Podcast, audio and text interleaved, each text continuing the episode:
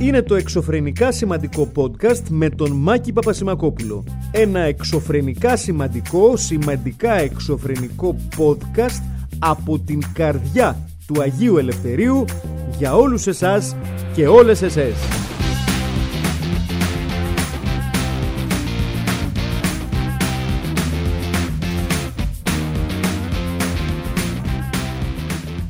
Χαίρετε φίλες και φίλοι. Ένα λίγο περίεργο εξωφρενικά σημαντικό podcast. Ένα εξωφρενικά σημαντικό podcast που γράφεται υπό περίεργες συνθήκες για αυτό το podcast. Δηλαδή στη 1 παρά 8 το πρωί, τα ξημερώματα της 3ης 19 του μήνα. Δεν έχω ξαναγράψει ποτέ τόσο αργά podcast, η αλήθεια είναι, και δεν έχω ξαναγράψει, δεν ξέρω, υπό αυτές τις ψυχολογικές συνθήκες θα πω. Είναι λίγο περίεργη εποχή, η αλήθεια είναι. Για μένα, όχι για σας. Αν και εσείς περνάτε τα ίδια, καλώς. Αν όχι, ίσως φανεί λίγο κουραστικό το σημερινό podcast. Το απόψινό podcast δεν ξέρω τι να σας πω. Προσπαθώ να διαχειριστώ έτσι ένα πολύ ωραίο σκηνικό με κρίση πανικού κτλ. Και ίσως δεν θα έπρεπε να το μοιράζομαι αυτό με αγνώστους και αγνώστες, αλλά η it is what it is που λέει και ο φιλόσοφος Σνικ. Όχι, κάτι άλλο λέει. You know what it is. Νομίζω κάτι τέτοιο λέει αυτός. Ο σπουδαίος φιλόσοφος της εποχής μας. Και ήθελα έτσι να το μοιραστώ μαζί σας, γιατί ξέρω ότι πολλοί κόσμος εκεί έξω περνάει παρόμοια φάση ψυχολογικής πίεσης, που ασφαλώς οι ρίζες της ιστορίας αυτής όλης τις βρίσκουμε στην αρχή της καραντίνας και στην αρχή της όλης της ιστορίας με τον κορονοϊό. Κυρίως γιατί βγήκαμε αυτό το πράγμα και υπήρχε μια απέτηση και από τους εαυτούς μας και από τους γύρω μας και από αφεντικά, φίλους, συντρόφους κτλ. Ότι επιστρέφουμε σε μια κανονικότητα και ότι πρέπει να επιστρέψουμε σε μια κανονικότητα σε full ταχύτητα. Όσο παράλογο και να ακούγεται αυτό, όταν έχεις περάσει 2 χρόνια σε μια κατάσταση πρωτόγνωρη, ότι και καλά πρέπει να την αφήσεις πίσω αυτή την κατάσταση που έμαθες να τη βιώνεις και έμαθες να την φιλτράρεις, και πρέπει να επιστρέψεις σε μια φαντασίωση του χθες, σε μια φαντασίωση της προηγούμενης φάσης, η οποία πλέον δεν υπάρχει κιόλας. Η προηγούμενη φάση δεν υπάρχει. Είναι σαν να έχεις ένα αυτοκίνητο σχετικά καινούριο και να περνάει μια φάση όπου είναι έξω σε ένα μόνιμο χαλάζι και τρώει χαλασιές, και σε κάποια φάση όταν πλέον έχει γεμίσει βαθυλώματα, ζημιές, γρατζουνιές, σπασμένες τζάμια και ραγισμένες λαμαρίνες, σου λένε τελείως τώρα το χαλάζι. Τώρα κανονικά πρέπει να επιστρέψεις στη φάση που ήσουν πριν, ότι κυκλοφορείς το αμάξι κανονικά. Δεν είναι το ίδιο αμάξι πλέον, η αλήθεια είναι. Και σκεφτόμουν όλη αυτή την κατάσταση αναλογιζόμενος διάφορα πράγματα. Αναλογιζόμενος πράγματα τα οποία δεν ξέρω που μας πάνε. Ειλικρινά. Δεν ξέρω που οδηγούμαστε, δεν ξέρω τι μπορούμε να περιμένουμε για το μέλλον μας. Βλέποντας την όλη ιστορία που έχει ξεκινήσει μετά την απελευθέρωση, μετά το τράβα σπίτι σου που δόθηκε στο Δημήτρη Λινάδη και αυτά που ακολούθησαν, την λαϊκή οργή που ακολούθησε. Και είμαι παγιδευμένος κάπου στη μέση, είμαι παγιδευμένος κάπου ανάμεσα στην κατανόηση της δίκαιης οργής και ταυτόχρονα στο φόβο που υπάρχει, στο φόβο που μου δημιουργείται από την κατάσταση που υπάρχει τώρα. Δηλαδή αυτή η κατάσταση που βιώνουμε και μας έχει δημιουργηθεί και μας έχει δοθεί στο πιάτο ως νορμάλ. Αυτή η αίσθηση του ότι η λαϊκή οργή είναι το μόνο που μας έχει μείνει ως αντίδραση. Έστω και αν δεν θα έπρεπε να είναι αυτή η πρώτη μας αντίδραση, έστω και αν δεν θα έπρεπε στην πραγματικότητα να είναι αυτή η λογική εξέλιξη των πραγμάτων. Δηλαδή θα περίμενε κάποιος ότι το κράτος και οι κρατικές του λειτουργίες θα λειτουργούσαν καλύτερα ως φίλτρο ανάμεσα σε δυσάρεστες εξελίξεις και στο λαϊκό συναίσθημα. Αυτός θα έπρεπε να είναι και ο ρόλος ενός κράτους που λειτουργεί κανονικά και σωστά. Και για να μην προλάβω, για να προλάβω μάλλον αντιδράσεις, να πω ότι γνωρίζω πάρα πολύ καλά ότι οι καταστάσεις ποτέ δεν είναι μαύρο-άσπρο, έχουν πάντα πόλικο γκρίζο και δεν ξέρω. Ναι, έχουν πόλικο γκρίζο, αλλά αργά ή γρήγορα δεν μπορεί μόνιμα να υπάρχει αυτή η αγανάκτηση απέναντι στη λαϊκή αντίδραση και στην αντίδραση γενικότερα της κοινωνίας, έτσι. Όταν ως κράτος και ως πραγματικότητα χώρας έχεις απαιτήσει από ένα κάρο ανθρώπους να αναλάβουν τις προσωπικές τους ευθύνες απέναντι σε πολύ δύσκολες καταστάσεις και θεωρείς αυτό το πράγμα δεν θα αφήνεις κουσούρια. Ότι δεν θα αφήσεις κατάλοιπα οργής, αγανάκτησης, άγχους, αποσυντονισμού. Και πιστεύεις ότι τα πράγματα θα πάνε ακριβώς όπως ήταν πριν. Με στιβαρές και λογικές αντιδράσεις. Αλλά ακόμα και αυτό να ίσχυε μόνο, μάλλον επειδή δεν ισχύει αυτό μόνο, ήθελα να πω, βλέπουμε ένα πολύ στενάχωρο, μια πολύ στενάχωρη εξέλιξη που ακόμα και μια κατάσταση η οποία δεν σηκώνει πολύ εκμετάλλευση. Δηλαδή, πόσο να εκμεταλλευτείς μια υπόθεση που στην καρδιά της αφορά την σεξουαλική εκμετάλλευση ανηλίκων. Πόσο μπορείς να εκμεταλλευτείς με ήρεμη τη συνείδησή σου μια ιστορία που αφορά την σεξουαλική εκμετάλλευση παιδιών και νεαρών ατόμων που δεν είχαν ούτε τις δυνατότητες, ούτε τη δύναμη, ούτε τη θέση να αντισταθούν. Πόσο πιο σκατά είσαι ως πολιτικό σύστημα όταν αυτό το πράγμα το κάνεις brand fair πολιτικό. Πόσο πιο σκατά είσαι ως πολιτικό σύστημα όταν μια τέτοια ιστορία η οποία θέλει πρώτα και κύρια φροντίδα για τα θύματα και κατά δεύτερον την καταδίκη του θήτη ή των θητών. Πόσο πιο σκατά πρέπει να είσαι ως πολιτικό σύστημα όταν αυτό το πράγμα το αφήνεις στο πλάι για να στήσεις ένα ελεηνό brand affair πολιτικών σκοπιμοτήτων. Ότι εγώ είμαι από εδώ, εσείς είστε από εκεί, παίρνω μαζί τους ψηφοφόρους μου και περνάμε φίνα. Δεν ξέρω, εγώ το μόνο που θα έλεγα ως άνθρωπος που ζει μόνος του και αρκετά απενεργοποιημένος και αποστασιοποιημένος από πολλά πράγματα, θα σας συμβούλευα, αν θέλετε να ακούσετε τη συμβουλή μου, που δεν υπάρχει λόγος να την ακούσετε, αλλά εγώ θα την πω, γιατί είναι 1:00 το πρωί. Ας μην παραδεινόμαστε τόσο εύκολα στην οργή, θα πω εγώ. Ας μην παραδεινόμαστε τόσο εύκολα στην θεωρία των δύο στρατοπέδων. Ας μην παραδεινόμαστε τόσο εύκολα στις εύκολες λύσεις που τους κάνουμε τη χάρη να καταναλώνουμε. Σαφώς και πρέπει να υπάρξει τιμωρία. Σαφώς και πρέπει να αγανακτήσουμε για το γεγονός ότι είναι εμφανές ότι βιώνουμε την εξέλιξη μιας δικαστικής υπόθεσης όπου ένας κατηγορούμενος χαίρεται την ευκολία και το χάιδεμα ενός κοινωνικού συστήματος που έχει κάποιες ταξικές ευαισθησίες, να το πω κόσμια. Δεν ξέρω, θα έλεγα μόνο ότι... Μόνο. Θα έλεγα ότι όταν το μόνο που υπάρχει γύρω μας ως εύκολη αντίδραση είναι η οργή, ως μόνιμη λύση είναι η οργή, τότε, ξέρω εγώ, ας μην τους κάνουμε τη χάρη, όποιοι κι αν είναι αυτοί οι οποίοι το θέλουν, να παραδεινόμαστε σε αυτήν και να τους δίνουμε μόνο αυτό ως αντίδραση, ως κοινωνία, ως κοινωνικές ομάδες. Ας μην τους κάνουμε τη ζωή τόσο εύκολη, έτσι ώστε να έχουν ένα αφήγημα, το μόνο που είμαστε είναι άμυαλα όντα παραδομένα στη λογική του όχλου. Ας είμαστε κάτι παραπάνω και ας είμαστε κάτι καλύτερο από αυτό. Θα πω εγώ. Αυτό θέλω εγώ για μένα, για τον εαυτό μου, όσο και αν δεν το καταφέρνω πολλές φορές, και αυτό θέλω εγώ και για όλους μας. Θα μου πείτε, χεστήκαμε ρε Μάκη, τι θέλεις εσύ. Αλήθεια είναι αυτό. Να σας πω ότι κρατώντας έτσι το πύχη χαμηλά της διάθεσης, να σας πω ότι κυκλοφόρησε εδώ και μια χούφτα μέρες ίσως για μένα η πιο ενδιαφέρουσα ιστορία που μπορείτε να παρακολουθήσετε αυτό το καλοκαίρι. σε παραγωγή του Μάρτινς Κοτσέζε.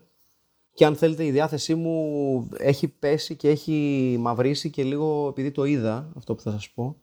Λέγεται Dreaming Walls, Inside the Chelsea Hotel, και είναι ένα ντοκιμαντέρ για το ξενοδοχείο Chelsea. Για όσους και όσες δεν γνωρίζουν τι είναι το Chelsea Hotel, το Chelsea Hotel είναι ένα θρυλικό ξενοδοχείο, ένα ξενοδοχείο το οποίο οριοθέτει σε μια ολόκληρη ιστορική περίοδο της Νέας Υόρκης, αλλά και των τεχνών που φιλοξένησε. Μιλάμε για ένα ξενοδοχείο το οποίο αναδιαστήματα και μέσα στα χρόνια αποτέλεσε, έδωσε στέγη σε χαρακτήρες όπως ο Ντιλάν Τόμας, ο Τζακ Κέρουακ, ο Τένεσι Βίλιαμς, ο Άρθουρ Μίλερ. Μιλάμε για ένα κτίριο το οποίο στέκεται ακόμα και από το 1966 και μετά αποτελεί ορόσημο της Νέας Υόρκης, αναγνωρισμένος ως ορόσημο της Νέας Υόρκης, το οποίο χτίστηκε ολοκληρώθηκε το 1885 και στέκεται μέχρι και σήμερα στην δυτική 23η οδό, ανάμεσα στην 7η και στην 8η λεωφόρο της Νέας Υόρκης, στην γειτονιά του Chelsea, εξού και Chelsea Hotel, ένα ξενοδοχείο το οποίο ουσιαστικά αποτέλεσε ένα σπίτι για φοβερές καλλιτεχνικές ανησυχίες, φοβερές καλλιτεχνικές ψυχές, και που από κάποιο σημείο και πέρα έκλεισε τις πόρτες του, πουλήθηκε για να γίνει ένα ξενοδοχείο ακριβό, για να γίνει ένα ξενοδοχείο το οποίο στα χαρτιά θα σεβόταν τις παραδόσεις του παλιού ξενοδοχείου και της παλιάς εποχής που έκλεινε μέσα από αυτό το ξενοδοχείο και τις παλιές καλλιτεχνικές ανησυχίες, σε περίπτωση που για κάποιους και για κάποιες το θυμάστε μόνο από την περίφημη ιστορία του Σιντ Βίσιους και της Νάνσης Πάγγεν. Ναι, ήταν το ξενοδοχείο στο οποίο ο Σιντ Βίσιους βρήκε νεκρή την Νάνσης Πάγγεν, την κοπέλα του, τον Οκτώβριο, 12 Οκτωβρίου του 1978.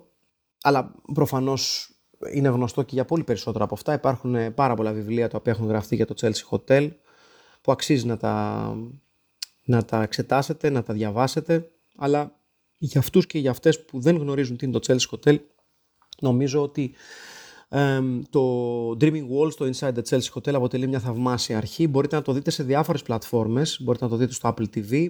Μπορείτε να το δείτε μέσα από το Amazon Prime Video, μπορείτε να το δείτε μέσα από το Google Play, μπορείτε να το δείτε μέσα από πάρα πολλές πλατφόρμες, νόμιμα, δηλαδή να το αγοράσετε, να το νοικιάσετε, εν πάση περιπτώσει, γιατί δεν ξέρω αν θα παιχτεί σε κάποιο ελληνικό σινεμά στο κοντινό μέλλον. Εγώ είχα την ευτυχία να το δω, γιατί για ευτυχία μιλάω. Ευτυχία γιατί το ντοκιμαντέρ ακουμπά τις τελευταίες τους στιγμές, δηλαδή τους τελευταίους ένικους. Για το Chelsea είχε και αυτό το περίεργο, το οποίο δεν το συναντάς πολύ σε καινούργια ξενοδοχεία, ότι είχε τη δυνατότητα να έχει μόνιμους ένικους, δηλαδή υπήρχε ένα κομμάτι του ξενοδοχείου στο οποίο έμεναν άτομα τα οποία έμεναν εκεί ως ήταν το σπίτι τους, νοίκιαζαν ένα διαμέρισμα, όμως ήταν η μόνιμη κατοικία τους. Όταν το ανέλαβε η καινούργια διοίκηση, είπε ότι θα σεβαστεί τους παλαιούς ένικους του Chelsea. Αυτό δεν τηρήθηκε ακριβώς. Υπήρχε μια συγκροτημένη προσπάθεια να σιγά σιγά να τους πρόξουν προς την έξοδο. Το Dreaming Walls επιχειρεί μια αρκετά πολυπρόσωπη εξέταση του φαινομένου του Chelsea ως καλλιτεχνικό οίκημα, τόσο για να εξετάσει την ιστορία, τόσο και να εξετάσει και να μιλήσει με τους τελευταίους ένικους που έχουν απομείνει, καθώς το ξενοδοχείο στείνεται από την αρχή σχεδόν, αλλάζοντας τα πάντα από μέσα, όχι τόσο προς τα έξω, κρατώντας αρκετά από τα στοιχεία του προς τα έξω, τα αρχιτεκτονικά. Αφήνει μια γλυκόπικρη γεύση στο στόμα το Dreaming Walls, ασφαλώς, είναι λογικό και επόμενο.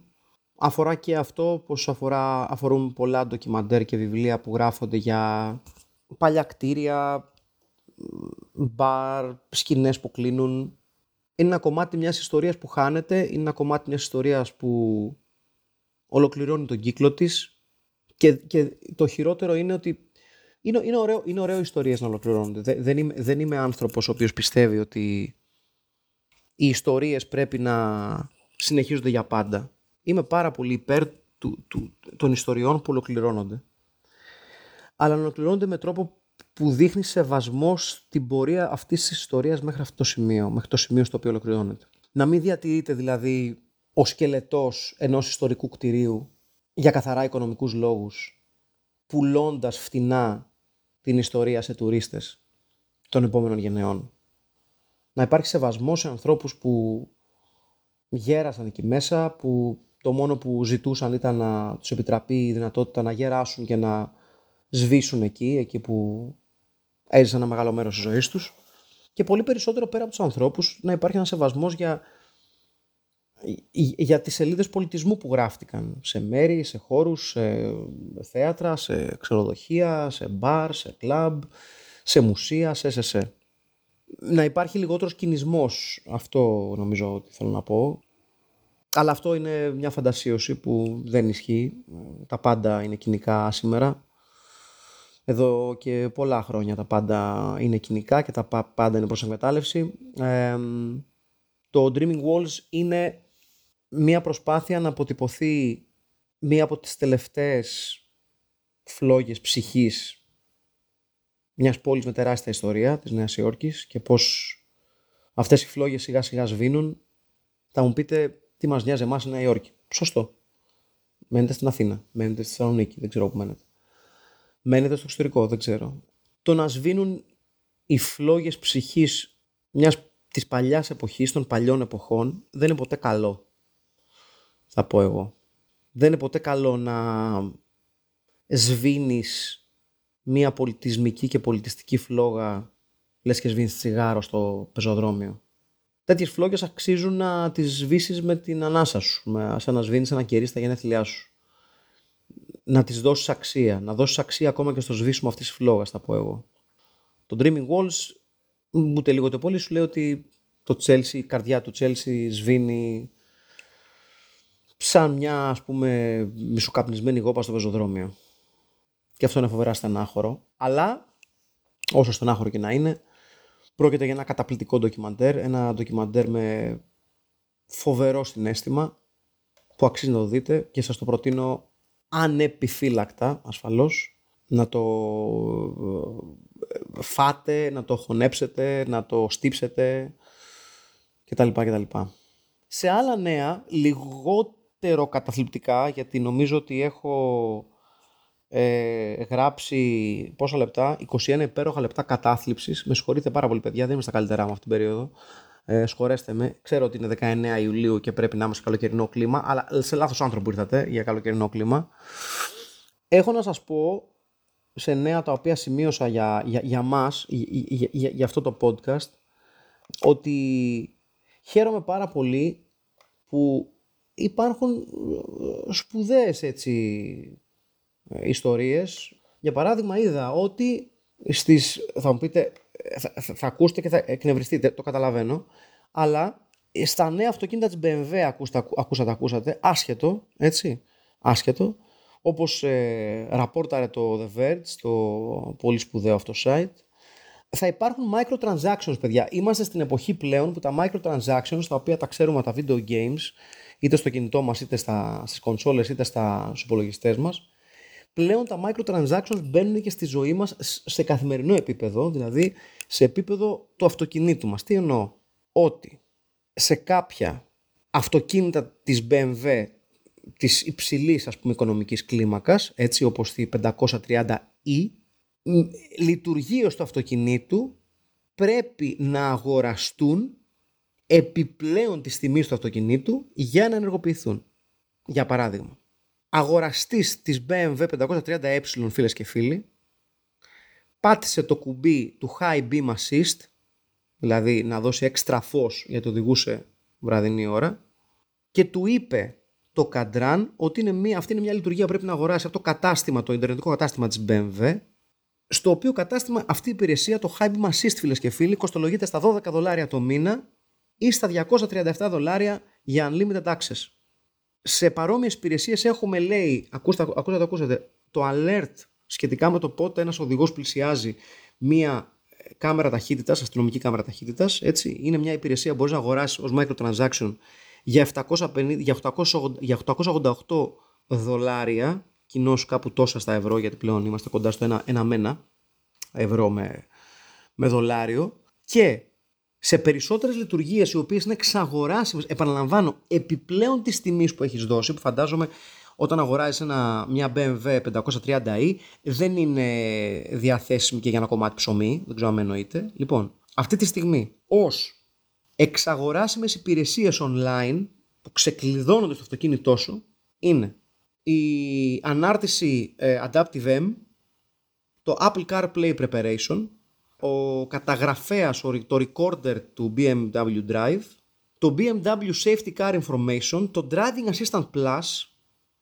τα θερμαινόμενα καθίσματα, η θέρμανση των μπροστινών καθισμάτων με άλλα λόγια, το High Beam Assistant, το Map Update Package, το Online Entertainment Console και το θερμαινόμενο τιμόνι. Δηλαδή υπάρχει λειτουργία σε κάθισμα και τιμόνι, αλλά για να μπορέσεις να το λειτουργήσεις πρέπει να πληρώσεις κάτι παραπάνω. Και ρωτώ εγώ, γιατί είμαι βλάξ. Δηλαδή αύριο μεθαύριο θα παίρνει ο κόσμος αυτοκίνητα και θα του λένε είναι, ξέρω εγώ, 20.000 ευρώ για το αμάξι, έτσι. Και αν θες να κάνει κάτι παραπάνω από το να παίρνει μπρος, πρέπει να δώσεις και άλλα, ξέρω εγώ, 50 δολάρια, 50 ευρώ το μήνα, για να μπορεί να σου λέει έβαλες μπρος, έβαλες. Μήπως όμως τώρα θες να πάει και μπροστά, δηλαδή θες να βάζεις αμπραγιάς, συμπλέκτη, ξότης κατά το αυτόματο, οτιδήποτε άλλο. Αν θες να πηγαίνει μπροστά, πρέπει να δεις 50 ευρώ το μήνα. Αν θες να πηγαίνει πίσω, είναι τσάμπα. Στην όπισθεν, έτσι. Ή για παράδειγμα να σου λέει, γεια σου, σταμάτησες σε ανηφόρα, θες να τραβήξεις χειρόφρονο? Ναι. Δεν νομίζω. Μήπως θες να μου δώσεις 20 ευρώ το μήνα για να τραβάς χειρόφρονο? Λέω εγώ. Είναι ωραίες εξελίξεις αυτές. Είναι τίμιες εξελίξεις. Είναι εξελίξεις που μας δείχνουν ότι τον δρόμο που άνοιξαν τα microtransactions σε παιχνίδια. Πριν από λίγο καιρό σε κάποιο podcast λέγαμε για τον Diablo, και τώρα βλέπουμε αντίστοιχα microtransactions, παιδιά, σε αυτοκίνητα της BMW, για να καταλάβετε ότι τα microtransactions όχι μόνο δεν θα φύγουν, όχι μόνο τα powers that be που διαχειρίζονται ως εταιρείες τα microtransactions μας έχουν γράψει στα καλαμπαλίκια τους, και την αγανάκτησή μας τη γράφουν στα καλαμπαλίκια τους, που όχι δηλαδή μόνο μας γράφουν στο παπάρι τους όταν αντιδράμε για τα βιντεοπαιχνίδια, σου λένε αντιδράτε πουλάκια μου, θα τα έχετε παντού, στο αμάξι, στην τουαλέτα. Θες να τραβήξεις καζανάκι αφού έχεις κάνει κακά σου? Δεν νομίζω, Τάκη. Θα δίνεις 15 ευρουλίνια το μήνα για να τραβάς καζανάκι, αλλιώς το σκατό θα μένει στη λεκάνη και θα πρέπει να το διώχνεις με κουβάδες νερό, σαν να έχεις σπάσει το καζανάκι. Δεν σας χάλασε? Σας χάλασε?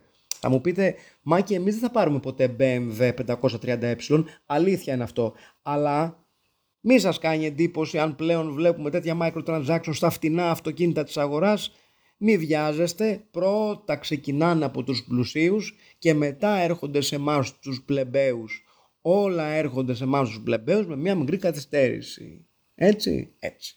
Να είστε καλά, κάπου εδώ τελειώνουμε για σήμερα. Συγγνώμη για το βαρύ κλίμα αυτού του podcast. Τι να κάνουμε, παιδιά, η ζωή είναι σκληρή και ο μπακλαβάς γωνία. Φιλάκια. Εύχομαι και ελπίζω στο επόμενο να είμαι μες στην καλή χαρά. Χλωμό.